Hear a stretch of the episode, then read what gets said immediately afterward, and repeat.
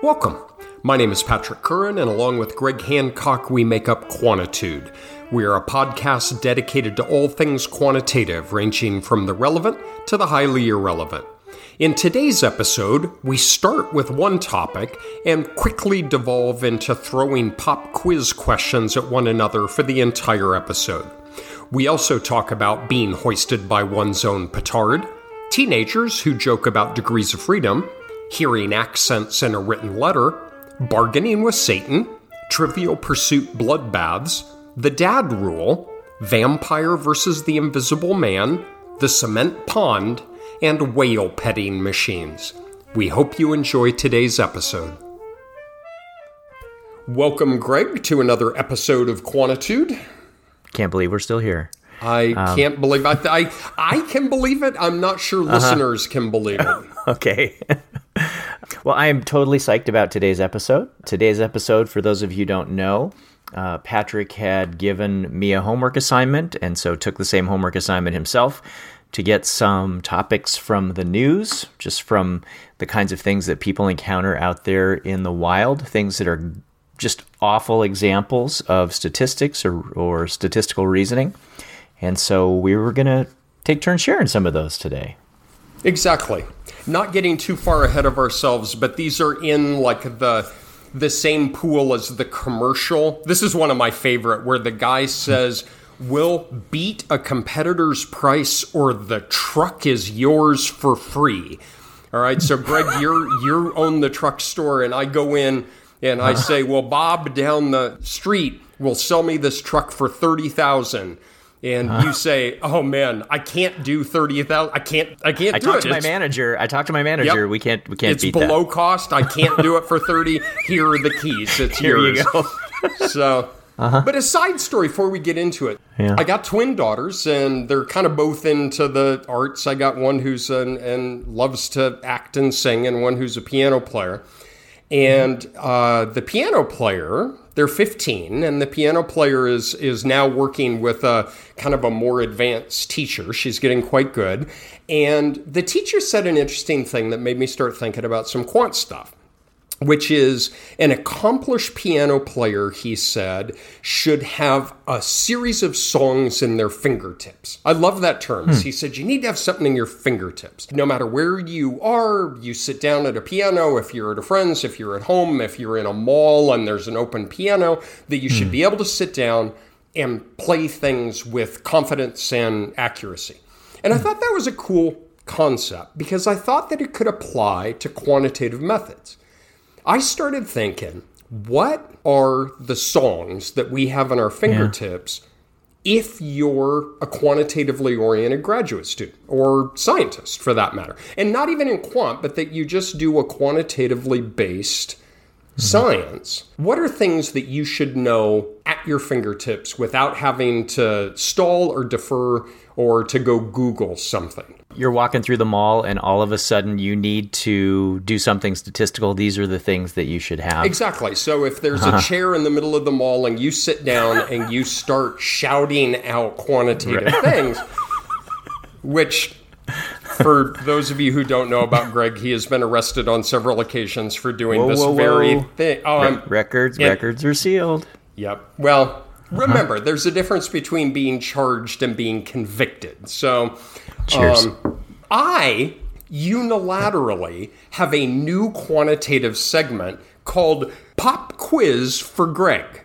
So I want to see if what you have at your fingertips, and I'm going to give you 60 seconds to respond. Wait a minute, you can't. You, Actually, I can. You the you, boss. You can, I made you the boss. I signed up for the Zoom account, and I can mute you, and so Mute this. okay, I'm Are you super serious? glad this is an audio only production. Yeah. Are you serious? I can 60 seconds. I'm going to give uh, you a Whoa, whoa, whoa. Wait. Okay. So I'm having all kinds of flashbacks right now and traumatic I'll let you keep talking right now, but let me just let the sweats pass. Go ahead. What are All you right, Should I have given a trigger warning that I expected you to know something? okay, go ahead. Go ahead. Okay, so so are you ready? You have 60 seconds.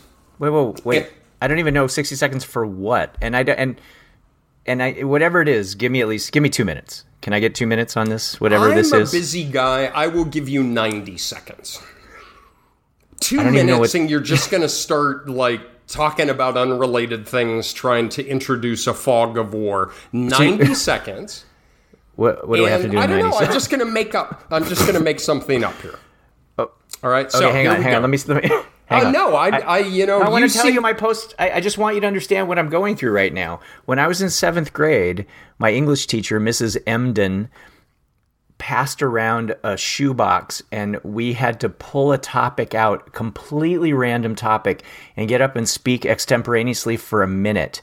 And right now, I'm feeling every feeling I feel I felt when I I reached in there and I drew out a piece of paper that said slums. As a seventh grader, I had to speak extemporaneously for one minute about slums. It's not like we've been where's an English class.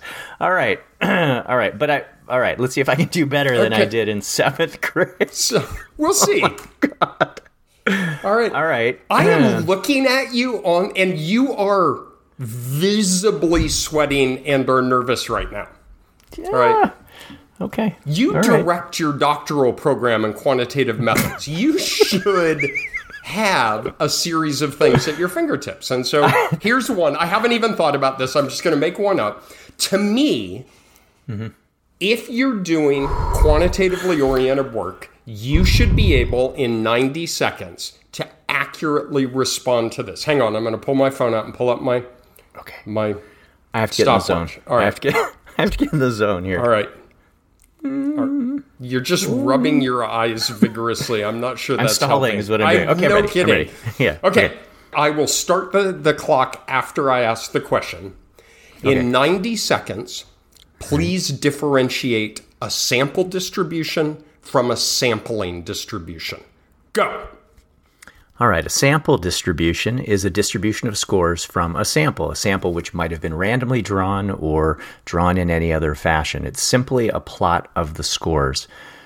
A sampling distribution, on the other hand, is what would happen if you reached into a population over and over and over and over, theoretically, an infinite number of times, each time computing a particular statistic of interest. Let's say you're interested in the sample mean. So you reach into the population, draw a random seconds. sample of size 100. You compute the sample mean, you write it down, you do it over and over and over and over and over, infinite number of times. So many times you wouldn't do it yourself, you would have a graduate student do it. And then you make a plot of these sample means or whatever statistic you're interested in, and that is a sampling distribution. It is a distribution of the random behavior of a particular statistic of interest, and it characterizes the randomness of that particular statistic. It gives you a sense of what would be an unusual value to get from a sample a statistic from a sample, or what would be something that would be in the ballpark of what you would expect by chance. Um, not unlike when you are flipping a coin, if you have 10 coin flips and you flip nine heads, that feels unusual to you because internally you have a sampling distribution that tells you you should be getting things seconds. around five or six or four. So a sampling distribution, again, is just a random distribution of st- a statistic upon repeated sampling Stop. from the pop. Okay. Will you please expand that into a discussion of slums? so before I grade your response, Not all kids are able to construct sampling distributions. Do you know? All right, I can so go So before I grade your response, um. Yes. do you Wait, have any wait, thought? Whoa, whoa, whoa! What? Wait, having something at your fingertips and having someone grade what's at your fingertips is an entirely separate level. Okay, so Um, as a teacher, you're expressing concern about having your work evaluated. Interesting. So before I evaluate the quality of your work, Okay. is there anything that you'd like to say about your response? Well, there's a lot that I could add about sampling distributions. It's a highly nuanced topic, and being constrained to 90 seconds, I think, is BS. um, no, I'm leaving it there on on the Right? court. I Go would ahead. say, I would say for the most part, that was an excellent response. All right. Um, I think you hit the key elements of it. I think mm-hmm. that we are in a career that's built on self righteous indignation. And I think mm-hmm. that if you were at a dinner party swirling a wine glass and this came up, that mm-hmm. that you would not have disrespected yourself in that response. I think there were two elements. Okay. That that I could have seen drawn out a little bit more, and that was the relation of the shape of the population distribution to sure. the shape of the sampling distribution. Mm-hmm. So I'll tell you why I didn't flesh that out. And that's because although the example I gave was about the sample mean, in which case we might invoke the central limit theorem and so forth, um, I said you could do it for any statistic, and other statistics wouldn't necessarily have a shape that is governed by the central limit theorem to take it to behave as a normal. So I didn't invoke that because I wanted to keep it more general. But but had I had more time and focus specifically on the sample mean, I would indeed have invoked that, and it might have even been nice to have said something to that effect but I didn't. All right, but now you did, and so we mm-hmm. don't offer extra credit in the quantitude pop quiz. But if we did, you would have gotten a point. So okay, okay, well done. So wait, that said, was wait, a, you said there were two things. There were two things. Actually, was that other? was the shape of the population distribution okay. as it relates to the shape of the sampling distribution. Okay. So so right. very well. All right. You passed. Right. You have that one song in your fingertips, and so if you're at the mall with your kids and there's an empty uh-huh. chair, you can sit down and shout out 90 seconds on that. And, so, and I can sweat through my underwear there too. It, yeah, Excellent. boy, I could have done without Thank that. Thank you. All right. Thank you for that. Um, okay. So anyway, so going back to the newspapers is Whoa. what? I believe the appropriate phrase is "Oh hell no." Um, no, no, no. I, before we get before we get to it, no, our we topic have an for agenda. day. We have an oh. agenda here to. Oh, you sit your about. ninety second butt down in that chair mister. Oh, I probably should have seen this coming. Uh, you, all right. Let's see. Anything I can draw from the entire universe? No. So you things are at your fingertips. So these are going to be things as you sort of telegraph that that are fundamental ideas. Like, for example, well, let me get my timer ready. Um, oh uh, yes. Sorry, let I'm me going get my timer tunnel. ready. All right, here we go. Oh boy. 90 seconds, and you have to talk about degrees of freedom. Go. Um, can I talk about slums? Five seconds. Ah! degrees of freedom. Degrees of freedom. All right. Degrees of freedom, fundamental to everything that we do in inferential statistics. Shut up. Everything we do, fundamental to inferential statistics. Technically, Degrees of freedom are the number of limitations that you impose on a set of numbers that do not break a constraint. So, for example, say I ask you to guess five numbers. First number can be anything, second number, third, fourth, fifth. Fifth number can be anything at all. But now say, give me five numbers, but the mean of those five is 10 how many things are free to vary without breaking that constraint? First number, infinite. Second, third, fourth number, infinite. Fifth, it has to be that one number that then gives the mean of 10. So there are four degrees of freedom. Another good example I went out 18 to, seconds, 18 seconds. Out to dinner at my favorite diner with my kids there are four of us at the table. The waitress brings the dinners, says who gets the pancakes, who gets the eggs, who gets the waffle, and if she's a good waitress, she puts down the last one without asking because that's degrees Time. of freedom. Oh, I had an extra second. I just no, heard no, that no. go off. No, that's the that's the time lag that exists. Oh. it is. That's the time Makes, that it takes the sound to get from here to North Carolina. That can you turn it off now? So I, I, I don't know. Oh I don't man. Know how. So how did I do? That was very stressful. Okay, that's degrees of freedom. I believe the phrase is hoisted on his own petard, um, whatever that means. Uh, so how did you do? Well, let's, let's see. Um, so I, I, will say I like your example. I, I like the idea of constraints and the sample having five things, and once you put them, I like that. Um, I love, I love, love the example of you and your family going out to a diner. That's a that's a great example. In fact, I'm going to steal that when I talk about degrees of freedom in my undergraduate class. I like I like that a lot. What was really lacking for me in your in your answer? Um, and and to be fair, you only had 90 seconds. So the ideas of dimensionality and all of that, I'm going to give you a pass on that. Uh-huh. Here's the thing. Here's the thing that sometimes uh, gets lost sight of, and that is what what has the degrees of freedom. When we talk about what a number of degrees of freedom is, it's really what the thing is that has a number of degrees of freedom. So a variance estimator could have a certain number of degrees of freedom, or a test statistic could have a certain number of degrees of freedom, or etc. So I might have, in the time that you had allotted, forsaken your diner example as much as I love it to bring it home and talk about what things actually have degrees of freedom, um, even if you don't get into the issues of biasness and unbiasedness. So I, I will give that. I, I, think you could go to a mall and talk about degrees of freedom, and I think you wouldn't embarrass yourself uh, in most places, but there's some places where, um, yeah. So how does that feel, huh? You regretting your actions? I think Mm-hmm. I think maybe this wasn't such a good idea after all. Okay. I all right, um, smarty pants. I agree. I totally agree oh, whoa, about. Whoa. Now you're adding a rebuttal. Um, okay, that's fine. You gave me some. I was going to say. That's fine. No, I'm agreeing with you, and that in and mm-hmm. of itself is a rarity.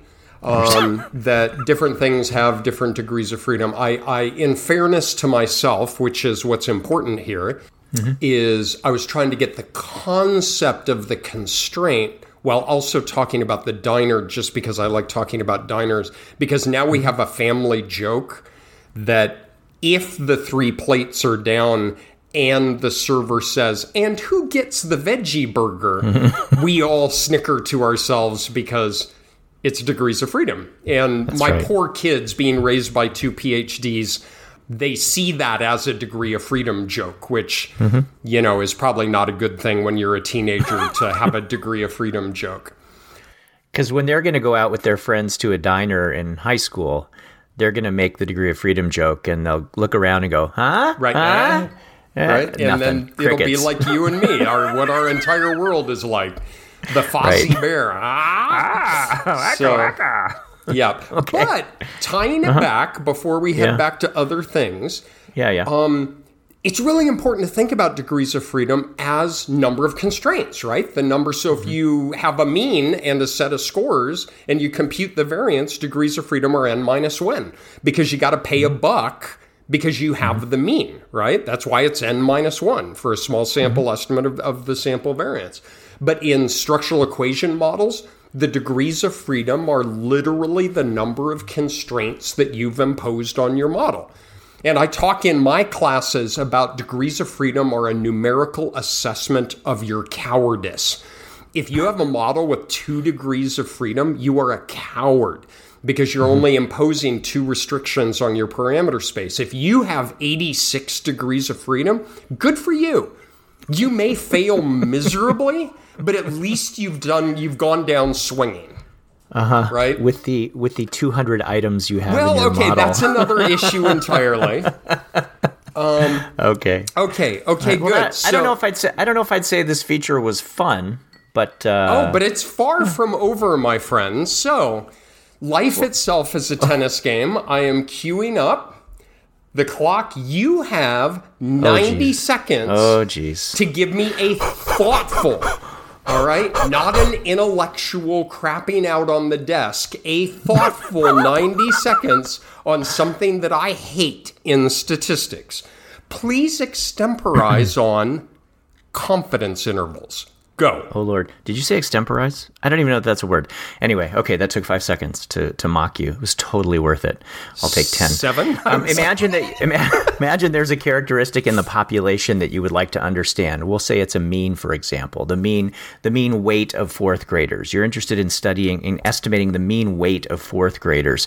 Um, if you could gather all the fourth graders in the world, that would be great. Then you would have that mean in your hand.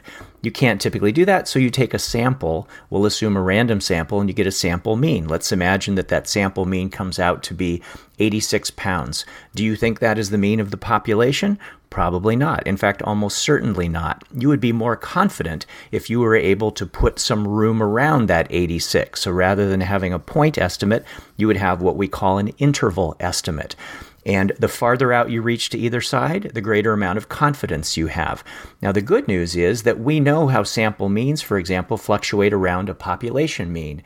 As a nice tie back, thank you very much, that comes from the sampling distribution thing you made me sweat bullets through earlier. So I know how far around my sample mean I would have to reach to be able to create an interval in which I am 95% confident the population mean is contained.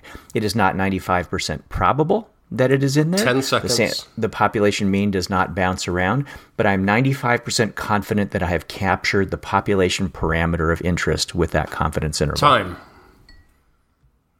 Interesting. oh my God. Interesting. All right. Let's have it. Yes, Gregory, that is one interpretation of why people live in slums. I'm Are not sure a lot of people would agree with you. Okay.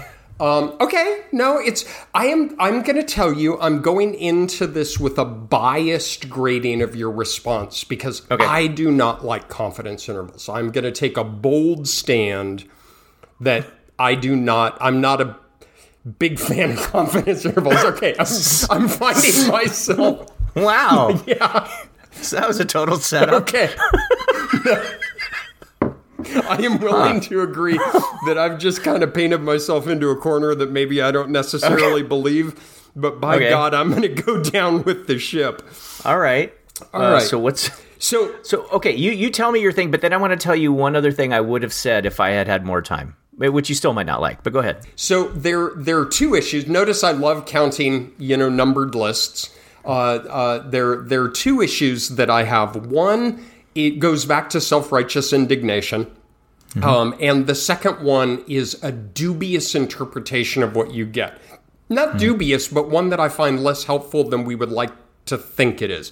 The mm-hmm. self righteous indignation is we are intellectually beaten about the head that we shouldn't focus on critical ratios. So we've got a parameter estimate of some unknown population value.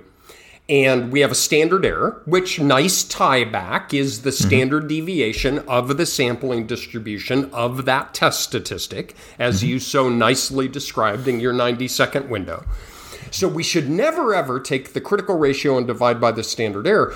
What we should do instead is take the parameter estimate and add and subtract two times the standard error, which functionally is a sample confidence interval. So mm-hmm. I find the self righteous, we shouldn't look at critical ratios, we should look at confidence intervals not strongly supported when we're still using the critical ratio and the standard error. We're just doing something trivially different. So that's mm-hmm. the self righteous indignation that I react to. Mm-hmm. The more, and it's not even dubious, it's the misinterpretation of the confidence interval that drives me crazy. Mm-hmm. Because if the confidence interval, you could say there's a 95% chance that the population lies, mean the population parameter lies between the two ends. I would use that every day of the confidence interval, if that's what you could say. So if I had mm-hmm. making up numbers, I have a confidence interval between two and six, and I could say there's a 95% chance the population parameter lies between two and six I would use that in every paper I ever publish. But that's mm-hmm. not the interpretation. The interpretation mm-hmm. is there is a 95% chance that your confidence interval contains the population parameter, which is a subtle but critical difference. And that's why I don't always like confidence intervals. So, what was your add on that you would do if I gave you another 15 seconds? Yeah. Um, so, I will tell you as a teacher, I it is one of those topics that's so hard for people and and I almost feel apologetic that I'm putting them in that situation of having to know the distinction between a correct interpretation and an incorrect interpretation because it's such a uh, a sucky setup, frankly, like you like you just gave me. Um, so here, here's here's a way here's an example that I use in my class, and I don't know if it's going to work for you or not, um, but it doesn't matter because I like I like talking about it, right? and that's as as we learn, that's what teaching is, just telling a bunch of stuff that we enjoy. Um, uh, so imagine a guy is walking his dog and um, the dog doesn't have a leash, but the dog stays pretty close to the owner. You know, sort of flitters off to the left, flitters off to the right, uh, tends to stay pretty close. Sometimes gets a little farther away, but for the most part, stays pretty close to the owner. And someone takes a picture of uh, of this walk that's taking place, and we see the dog clearly, but we don't see the guy because he's invisible or he's a vampire, whatever it is that makes you not have a picture. So you have a picture of the dog, and the question is, where is the man? Right? And if you know something about the behavior of dogs, you have a sense that the guy, the man, is standing probably not too far away, but I don't know whether he's to the left of the dog or if he's to the right of the dog.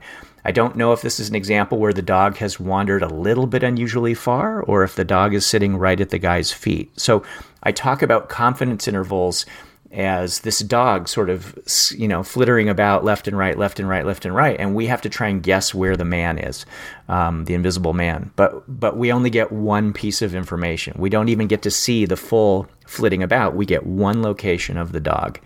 Um, and that's the way i think about confidence intervals is you got one little snapshot and you have to figure out where is the where's the main thing that governs it all. I like for that. what it's worth for what it's worth. You know, it's yeah. nice that you and I run our respective graduate programs, and our understanding of statistics involves diners, veggie burgers, and invisible men who you Visible. think Dracula is invisible. Wait, is it which one is it? One of them is the invisible one, man. The invisible is invisible. is invisible. Yeah. Okay. There's one that you can't see in a mirror. What's is that one of them? Dracula can't see himself in a mirror. Is that it? Yeah, we'll go Man, with that. A, okay. Yeah, so a, that can use a little work. Yeah, I think you got this the confidence interval stuff right. Okay, okay. just to clarify, because these things, you know, uh-huh. ostensibly uh-huh. will be recorded and and listened uh-huh. by people as is I, I, I was taking a, a, hypothetical argument against confidence intervals. I'm not anti confidence interval. I think that to say that you should never use a critical ratio and should always use a confidence interval, I think is a little disingenuous because it's exactly based on the same information. I have an odd feeling that since since there's an inequity in pop quizzes that I oh, yeah. have another one coming. Oh yeah, in fact, I'm just going to say right now we're calling an audible on the whole episode and I am banking all of this stuff that I have and you have 90 seconds to tell me about p values go. Um, you usually give a little more setup. 5 seconds. I'm going to use 15 seconds to say if you write a paper and you say p less than 0.05 you have an ethical obligation to say exactly what does that probability represent. And here's what i'm going to say is if you do a two group t-test or whatever it might be and you observe a mean difference of 2.3 and your p value is equal to 0.1 the p value is there is a 1% probability that you would have observed a mean difference this large or larger if no difference existed in the population. So it is a probability assessment of you would have observed your sample statistic given the null hypothesis. It is not alpha level. Alpha level is what is the, the degree that we require of probability to reject the null an alpha of 05, an alpha of 10, an alpha of 01, you're setting up the finish line. Your p value is what is the probability that you would have observed your data given the null hypothesis. I'm done. 10 seconds. Okay. All right. Choosing not to use your 10 seconds, I'm thinking of all the things you should have said. Um, so we each have younger brothers. And uh-huh. I know my brother is never going to listen to this. He won't even answer my phone calls. And so I can talk about uh-huh. him all I want. We play charades when mm-hmm. our families are together and and they get viciously competitive he has a horrible habit of when anyone is done saying you know what you should have done you should have i'm kind of feeling that way right now so mm-hmm. go ahead and tell me how should i have defined the topic that you knew was coming but i didn't i only knew it like five seconds before i i hit you with it okay, um, fair enough yeah uh, yeah, no, I thought that was a. It was an able explanation. Um, you know, whenever you get feedback like on a manuscript from someone in Europe, it's just the, there's there's just not enough not enough effusiveness in that. Or if you get tenure promotion letters, like you want to be careful asking someone from Europe because you will get things like the publication record is adequate. You're like, really? I want to get promoted on adequate.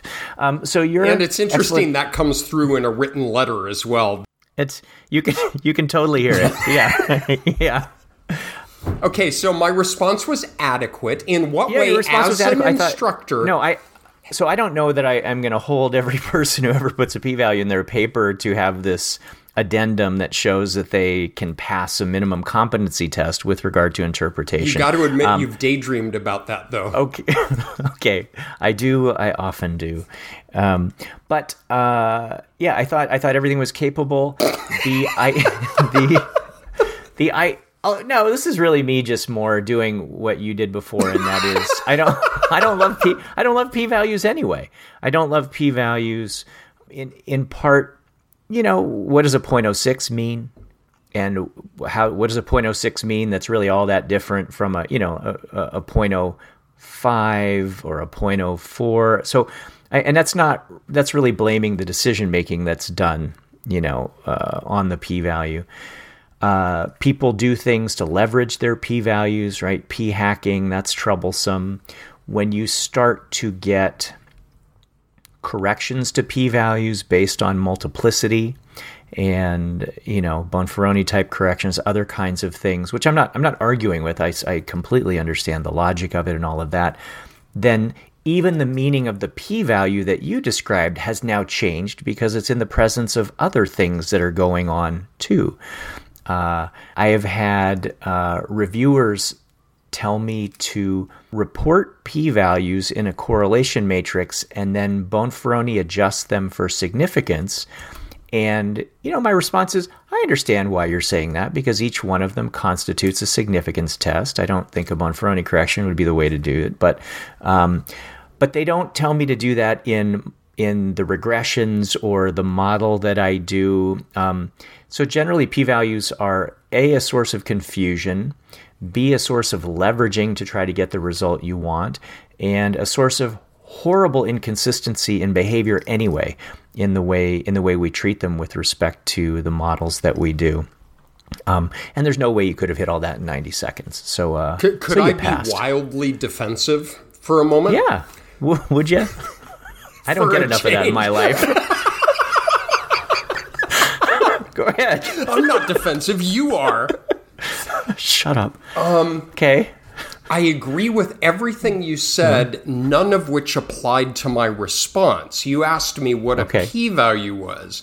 I agree yeah. with everything you said, including mm-hmm. you and I just a few weeks were at a conference where Don Hedeker was presenting and said a very funny thing about how a p value of 06 people always say is approaching significance. And he said how do you mm-hmm. know it's not running away from significance? That's right. I totally agree. Do you think i interpreted a p value correctly? Um, oh absolutely. Yes i do okay because i'm not sure was... it was it's a tricky thing it's a tricky thing to to work on but i do i do not believe that you need to footnote to show, you know, a certain level, no matter how much we, we daydream about it, a, a, a certain level of proficiency in whatever you're doing. I, mm-hmm. I would double down, though, that if you do hypothesis testing and you report p values, you should be able to describe to a colleague if you say there's a less than a 5% chance mm-hmm. that you have to be able to say a less than a 5% chance of what? It's mm-hmm. a probability of an event. It's a probability of something happening. And I get very frustrated at the number of times, either implicitly or explicitly, um, I encounter where people are not able to say what it's the probability of. It should be at your fingertips. It right? should be in your fingertips. And all it is, it's really interesting, and this is why why I didn't take the full 90 seconds, is the correct interpretation of a p-value really is in just one sentence. What is the probability you observed an effect this larger, larger under the null hypothesis, if the null hypothesis is true. And typically, mm-hmm. the null hypothesis is what's the probability you would have seen this effect if there was no effect in the population. But it doesn't have to be that way, is the null hypothesis we can set up in any of a variety of ways. But that takes me to my hmm. question for you. okay, so this is just, let, let's just lay this is just going to go on, isn't it? Power. Okay. okay. Uh, power is the probability of rejecting a null hypothesis given the conditions of a specific alternative hypothesis. If you were doing a study, I'll come back to the example of weight, where you're comparing uh, people who are not on a diet, they eat bit normally, versus people who are on a specific diet. And we go through this process for a month and we weigh the two groups.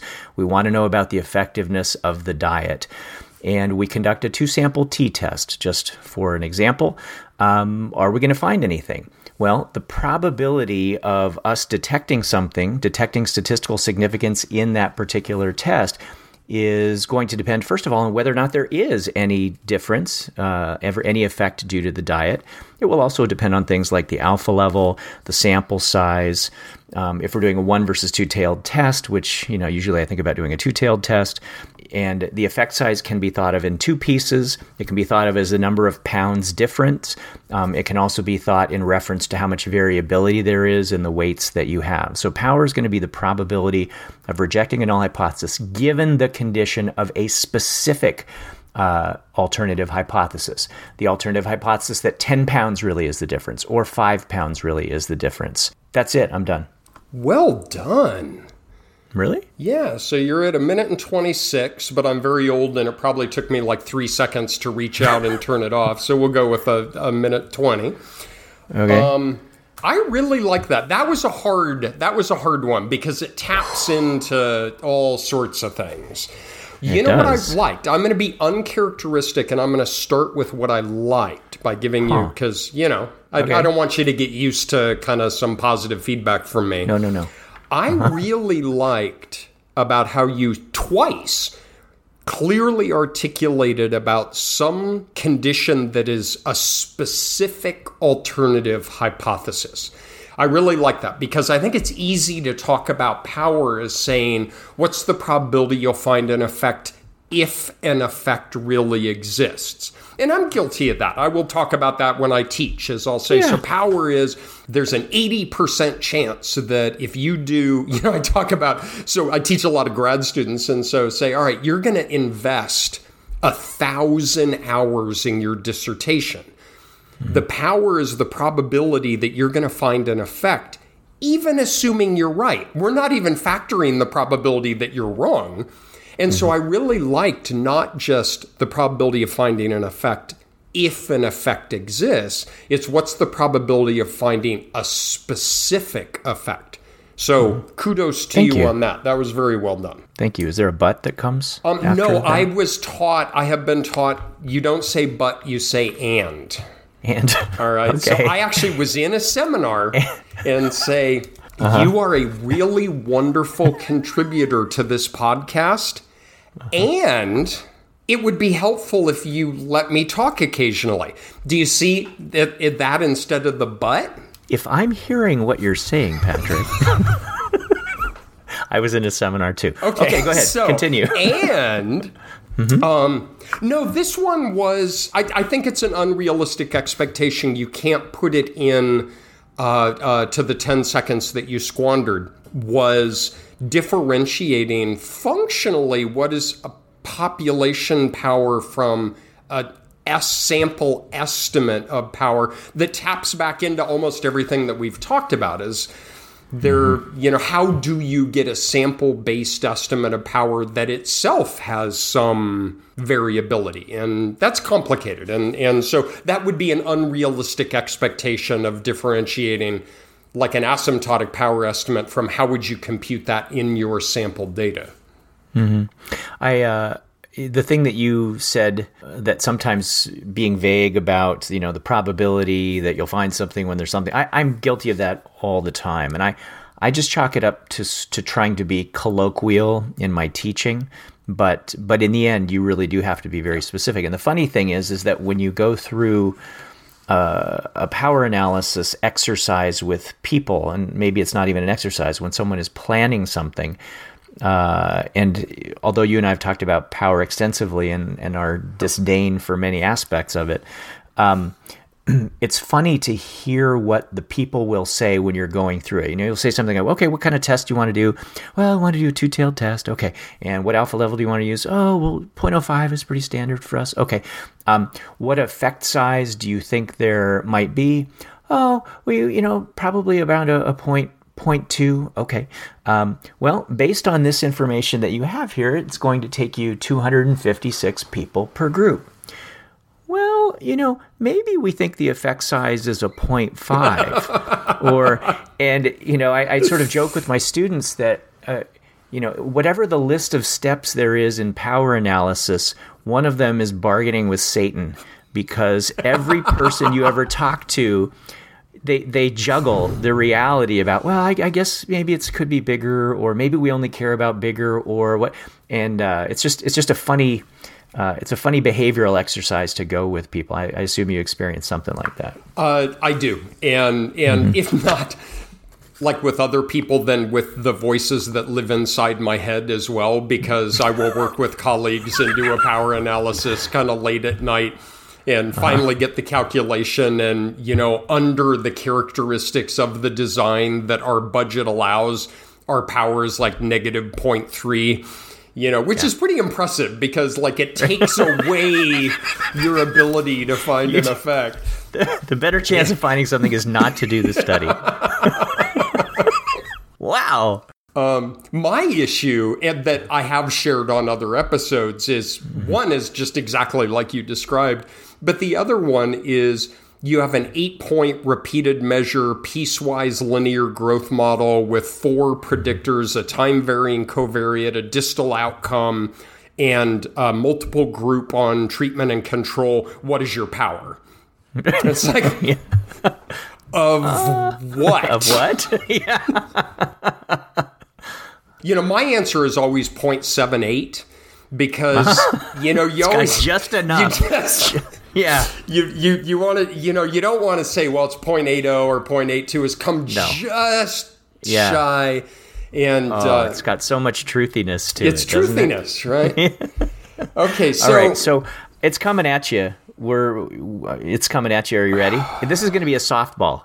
I'm giving you a softball. Oh, this is say, charitable. Okay, so this my dad, I, my dad, he passed away uh-huh. a number of years ago he was a, a, a, high school teacher, he was a historian, and he had a corpus of knowledge that we would fight over him to be on our side for Trivial Pursuit. We used to have these mm-hmm. vicious Trivial Pursuit games as a family. I mean, bloodbaths. And there's some of the most fun, the, like the fondest memories I had growing up were, uh-huh. were these Trivial Pursuit games we had what we called the dad rule, which was you could not pull up a card and look at it and go, what was the third battleship in the second confrontation at Midway right. that was damaged but not sunk? Right. And so we had a dad rule that you couldn't uh-huh. ask a question like that. So you mm-hmm. need to restate the softball because you just violated the dad rule. okay. Um, so our Trivial Pursuit thing was that sometimes it took so long for the game to be over that I would usually have a behind the scenes understanding with someone on another team that I would fake read questions. So I would so I would pull up a card like they're on say they're on entertainment and and I would say what did the Beverly Hillbillies call their swimming pool. The other person would go, the cement pond. I, that's right, it is the cement pond. But I'm totally making it up, and I would just feed them a series of things to get the damn game over. Isn't that what got the guy in trouble? The you know the quiz show thing in the '60s, the same thing. Oh, right. Yeah. So right. all right. Um, okay. Yeah. See, we have the same. We have the same problem. We just uh-huh. changed the rules where you could get a pie wherever the hell you landed. You didn't have to land just oh, on the right. thing because the games would last like eight hours and then we wouldn't talk to each other for a week. But okay, go ahead. Um, that was not right. tangential at all. Not at all. Uh, here we go. Oh, Just easy peasy. Hey, no, no, no, coming in there. Here we go.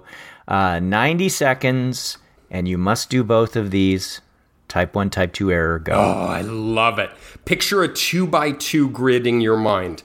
The top columns are the truth in the population. The null is true or the null is not true. The rows are what decision do you make? You reject the null or you accept the null. Give me, cut me slack is we're not going to suspend judgment or anything. You're either going to accept or reject. There are four boxes in there. Two are correct decisions, two are errors. The first one is error of the first kind or type 1 error. You reject the null when the null is actually true. Type 2 is error of the second kind, which is you accept the null when the null is false. Type 1 error is you say there's an effect when there's really not. Type 2 error is you say there is not an effect when there really is. They're hydraulically balanced. The more evidence you demand to protect against type 1 error, you actually increase type 2 error. I teach, pretend you're in a submarine. You got to find a submarine out there that you don't know if it exists or not.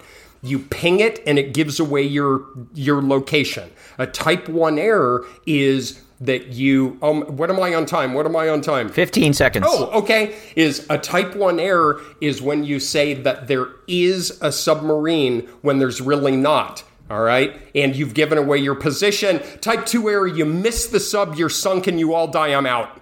Time. Yes. nice. You hand on we all die. okay. All right. Wow, that was really um, adequate. I love type 1, type 2 error. I have a okay. whole nother lecture on how I've I've my type one type two error. I've never had poison ivy because anything that's green is potentially poison ivy. So I just don't touch anything that's alive. And so I never make a mistake of thinking something is not poison ivy when it actually is because just everything is poison ivy. I got like a 15 minute lecture on that.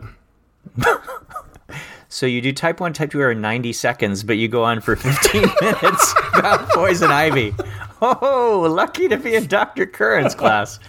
okay. Okay, just last semester, one of the students pointed out that all of my examples have to do with war and death and you know enemies and trying to attack enemies and find enemies and all of this.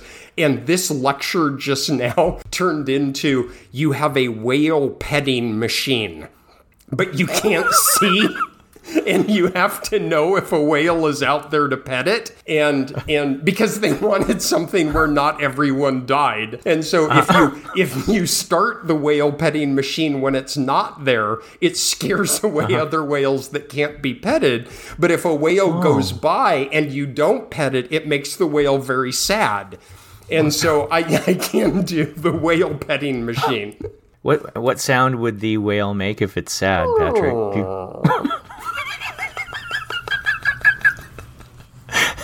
Okay. Um, all right. So my whatever I had to say, you you, you had me at sad whale. Um, uh, um, all right. So quick comments about your your very nice answer. Um, I I like using the terminology false positive and false negative when I talk about type one, type two error because it tends to be things that people key in on very quickly. Um, and you came to that in a submarine way, right? Uh, I hate the word accept when it comes to null hypotheses. To say that we accept the null hypothesis, um, I'm very picky about that because I never want to encourage people to literally believe in the null hypothesis. Well, I guess I accept the null hypothesis. Um, so I always use very guarded re- language. I either will say, you know, fail to reject or retain is that sort of tentative language that I that I use. If you had used this as an opportunity to tie back to power and the tension between the type 2 error and power, that would have been a really nice tie back and you blew that opportunity in a huge way. The other thing about the hydraulic relationship between the two that uh, um, is sometimes hard for people to get their head around, and certainly hard to try and do in 90 seconds, has to do with the more you minimize your type 2 error rate, for example, you're not affecting your type 1 error rate because a type 1 error rate can a type 1 error can only exist under entirely different conditions. So as you jack up sample size, for example, you're making your power smaller. Uh, I mean, you're making your power bigger, but your type 1 error rate, you can't even make a type 1 error. It's an irrelevant point. So, uh, and that's something that I, I tried. You know, when we say we change our type 1 error rate, we make it more liberal. That only affects our power if we never could have made a type 1 error in the first place, right? So it's a funny, it's a funny hydraulic relationship, I would say. So I really liked your differentiation of rejecting the null or suspending judgment. The other thing that, if I had another 30 seconds, I would talk about, and it taps exactly into what you were just saying, which is the notion of is the null hypothesis ever true? So our two group means exactly equal. Is an R squared in the population exactly zero? And uh, as as you're aware, Cohen wrote a series of really wonderful articles in the early 90s. Uh, the best one of which is. Uh, uh, the Earth is round p, p less than 0.05, where he explores a lot of these things, but that there's a fundamental problem to null hypothesis testing in this way, which is we talk about what is the probability of our data given the null is true, but the null is never true, so it's a dubious endeavor to begin with. Mm-hmm. So the idea of the null never being true, I find a really intriguing one, and you know maybe worthy of uh, of conversation. But two thoughts that I have about that. One is that even if a null isn't true, um, sometimes we have no information about the directionality. And so adopting a position of no difference is it's not that it reflects a belief, but it reflects a, a lack of willingness to commit to one particular direction. So I think I think the null is sometimes a just a, a point of, of balance. Hi everyone. This is Patrick. So it was at this point that our computers froze and my line was dropped.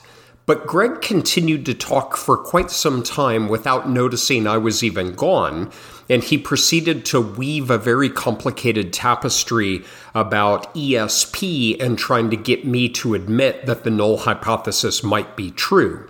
By the time I got back on and reconnected, there was no way I was going to win that argument. So, what I figure is I'm going to stitch this in now. Greg probably won't listen to it, so he'll never know. And we're just going to jump to the final section. Thanks so much for hanging out with such a low budget operation. So, Greg, that was fun. It was very unanticipated. I'm not sure that's the episode that I was envisioning. Are you, but, are you surrendering? Okay. Wait, are you surrendering? Surrender. Okay. Uh, maybe a little. Uh huh maybe I will bow to you in having met a worthy opponent. We shall meet another day, my friend. um, all right, folks, thanks for hanging with us in kind of a weirdo episode that was somewhat unexpected. We do have one outline to talk about misuses of statistics in the papers or in the news, but this one was kind of fun instead. I agree. Yeah, and there's good stuff in there. Let's. I, I actually think we talked about some things that are that are useful, and we hit on some issues um, unexpectedly, randomly. There was something good in there. I do agree with the concept that you should have a set of songs in your fingertips. Mm-hmm. And they're quantitative songs, they're research method songs. Anybody who does science as a living should have a handful of things at their fingertips. And maybe we touched on a few here. There's certainly many more we could talk about. We could even do this in a future episode. Mm-hmm. When you least expect it. I. ah, that's going to help me sleep uh-huh. tonight. Yeah, with one eye open. So, All right. Well, thanks everybody for joining us today. I appreciate it. And thank you, Patrick. I hope you had as much fun as we did. And thanks, everyone. Take care. Take care. Bye bye. Hey, Q Potters. Be sure to tell your friends to check us out on iTunes, Spotify, or whatever platform they prefer. You can also find us on Twitter, where our handle is at QuantitudePod and visit our website, quantitudethepodcast.org, to check out previous episodes and cool stuff we're adding whenever our darn day jobs don't get in the way. Today's episode is sponsored by PowerPoint, helping researchers put conference presentations in 8 point font since 1987, and by Academia, the place where the teachers have no training in teaching and the administrators have no training in management, and everyone's okay with this. And by Total Unpredictability because thrombosis esoteric nostril kebab oatmeal. This is most definitely not NPR.